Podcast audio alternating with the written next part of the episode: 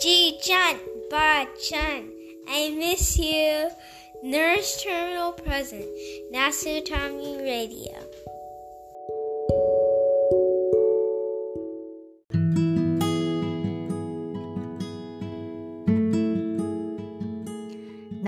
ミナルプレゼンツナスタミラジオ。皆さんこんにちは。フロリダで ICU の看護師をしているエミです。皆さんお元気ですか、えー、レディオマス第2回になります、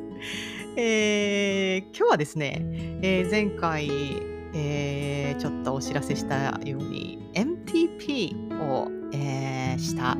勤務をちょっと振り返ろうかなと思います。えーこれツイッターでね、私、あの、これ11月の半ば、後半ですかね、に、えーつぶやいたものなんですが、えー病棟に入った瞬間からなんかすごかった輸血19ユニットな勤務っていう、まあそんな勤務があったことをつぶやいているんですね。えーこの MTP、Massive Transfusion Protocol っていう、えー日本にもあるんでしょうか、えー私の病院ではトラウマセンターと呼ばれる、えーちょっとあの要素もある病院ですので、えー外傷系の患者がよく来るんですね。えー外傷系の患者というと、まあ、交通事故、転倒、えーあとはガンショット、あとはいろいろ暴力的刺された、えー殴られた、まあそんな感じの患者さんもよく来ます。まあそこで外傷系の患者さんで一番まず、えー観察をしなきゃいけないという、えーものというのは出血の有無というのはやっぱり一番最初にあの解決しなきゃいけない、えー問題だったりするんですね。えー私は、えー数ヶ月前に、まあ、これねまた病棟であの取ってくださいよという、まあ、BLS、ACLS みたいな感じでええ TNCC というあのトラウマの、えーに特化したトラウマナースの、まあ、ちょっとした免許みたいのがあるんですね。あの certification みたいな。まあ、それを、えー受けるにあたって、まあ、講習を受けてテストを受けるというような、まあ、そんなことを私もあのして今、えー TNCC というあのそうしたあの、まあ、め免許というかあの certification を、えー保持しているんですが、まあ、そこで、えー一番、えー患者が運ばれてきましたなり、えー目の前に患者がいる。外傷系っぽいっていう、まあ、そういう患者を見た時に何をまず、えー観察するかという、まあ、そういう教育だったんですね。で何よりもかによりも今アクティブに出血をしてるかしていないかということをまず、えー観察する。まずこう、えーとまあ、認めるというか、まあ、そういうところから始めるぞというような教育をすごく念入りにされたんですね。えーアクティブな出血があるということになると、まあなまあ、いろんな、まあ、ABC 呼吸を整える、えー気道を整える呼吸を整える、えーそして、えー循環器を整える、まあ、そこら辺はあのどの医療現場急性期を携わるものとしてはあるとは思うんですが、まあ、結局輸血を行かなくてはいけないという、まあ、そういうところに至るというものは外傷系を、えー扱う、えー看護の中ではよくある場面なんですね。この MTP というのは、えー私の現場でも結構よく使われる、えーまあ、処置というか療法というかあの部分がありまして、えークーラーボックスにねえっとね、えー RBC、えー4つ4パック、えー血小板3パック。あとプラズマ3パックみたいな。あそれが1セットに入ったようなクルクーラーボックスに入ったものがあってそれをも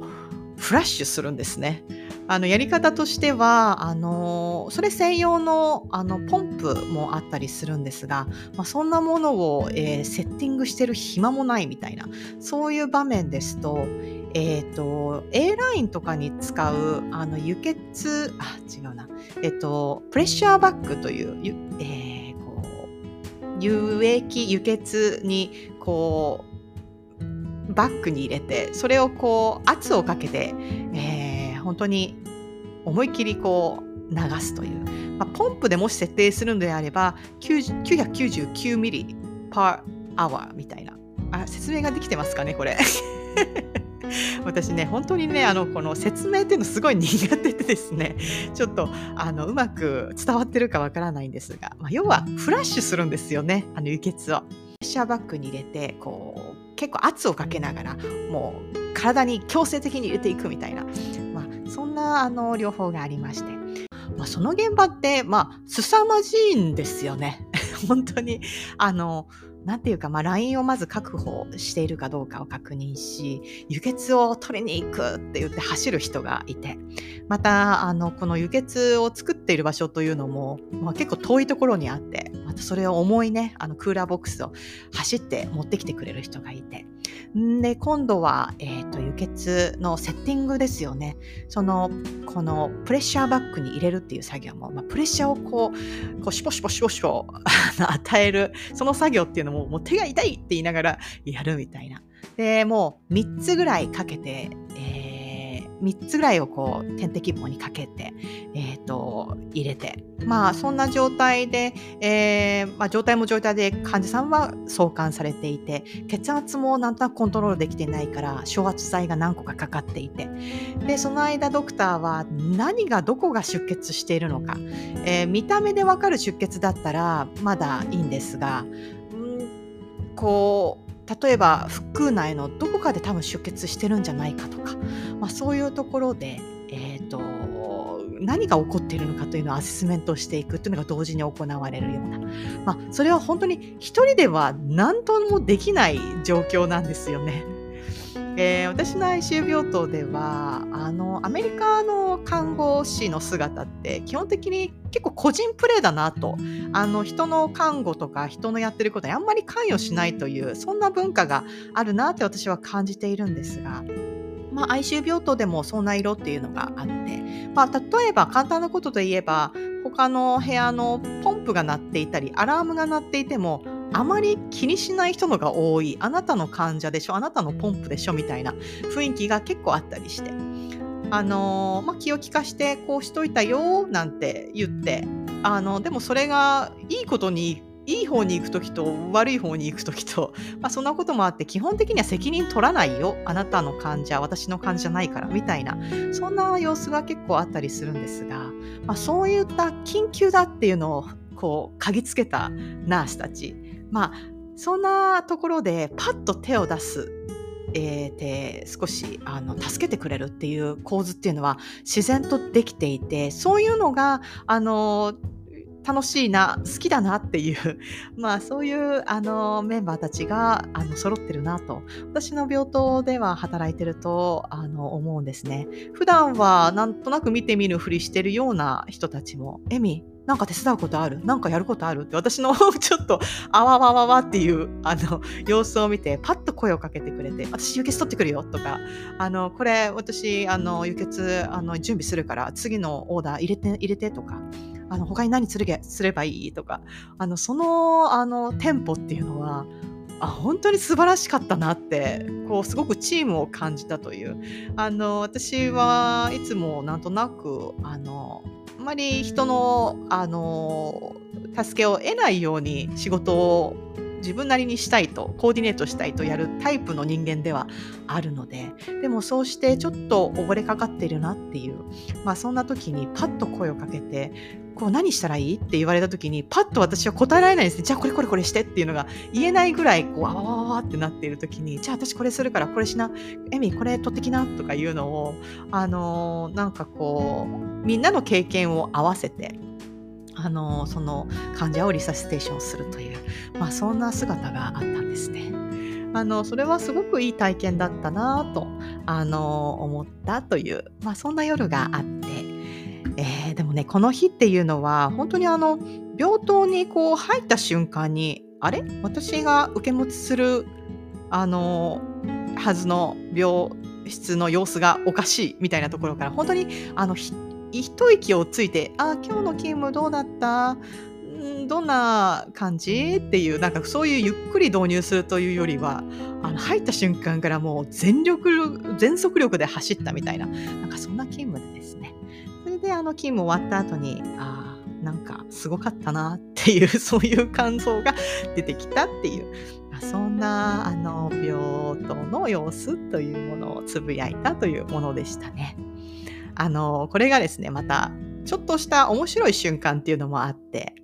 あのその私がこうはっとあのその自分の受け持ちの患者そして MTP をゆくゆくする患者というのの患者の様子を見てなんかおかしいぞ。モニターを見てどんどん血圧下がっていくぞ。これダメだなっていう、まあ、そこであのその日勤の最初は日勤の看護師2人とこれってど何するすればいいのかなっていうのをあのなんかこういろいろ作業しながらあの探っていたんですね。でどんどんどんどん人が集まってトラウマのドクターなんかも集まってあのいろいろこうやらなきゃいけない処置っていうのを手探りでどんどんどんどん進めていく中であのその患者の部屋のテレビが結構大きな音でついてたんですよね。それがなぜかあの「タイタニック」っていう映画の、あのー、クライマックスシーンというか後半戦がずっと流れてるような状態だったんですよね。ちょうどあのタイタニック号があの海の中にこう沈んでいく様という なんかそれであのー、タララーララララってあの音楽が最後の方はこう鳴り響くというなんかもう結構な緊張の中でこれ何なんだろうどうすればいいんだろうってみんなで探ってる間結構みんなで溺れかかってるところにあのタイタニックのあのテーマソングが流れるという、まあ、そこでちょっとプッと笑うみたいな笑っちゃいけないんでしょうけどね笑わざるにはいい笑わざるを得なかったみたいな何これみたいな、そんな瞬間っていうのもそんな状況だからこそちょっと笑えるっていうね、まあ、そんな感じもあります。まあすごくあのいい体験だったなその患者さんのあの状態というののあのまあバイタルがね安定したというあの結果はあるんですがあのいろんなあの他のね思うところはありつつなんかすごくチームを感じたなと。そしてあのトラウマドクターっていうのはですねあのなんていうか外科系なのであの日本の外科のドクターたちってどんなだったかなってあんま覚えてないんですけどもあのああいった外傷系のトラウマセンターのドクターっていうのは、まあ、結構こうオラオラオラみたいな感じの人たちが多いんですよね。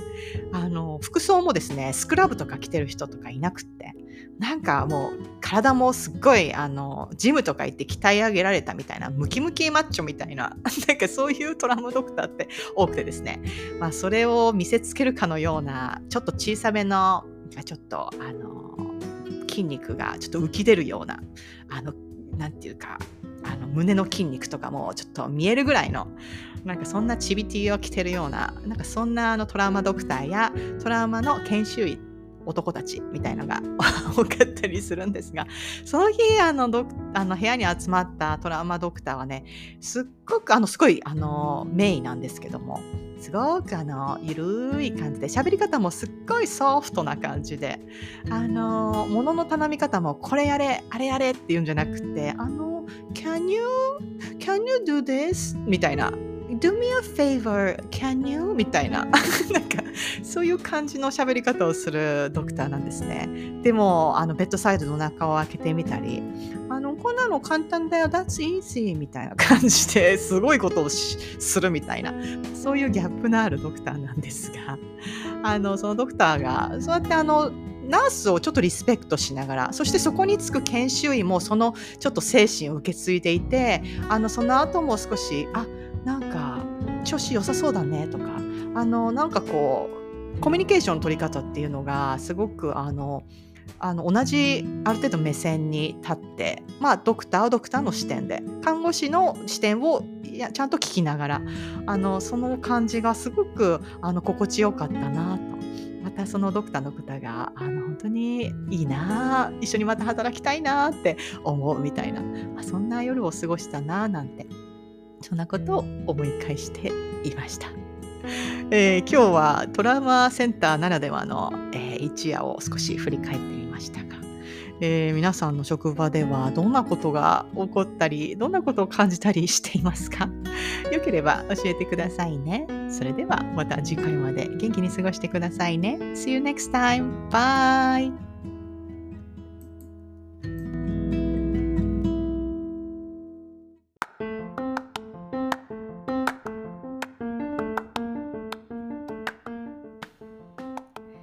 さんの2023年はどんな年でしたか、えー、楽しかったな辛かったななんか成し遂げたなやっちまったな失敗談みたいないろんなことを思い返すとあるんじゃないでしょうか。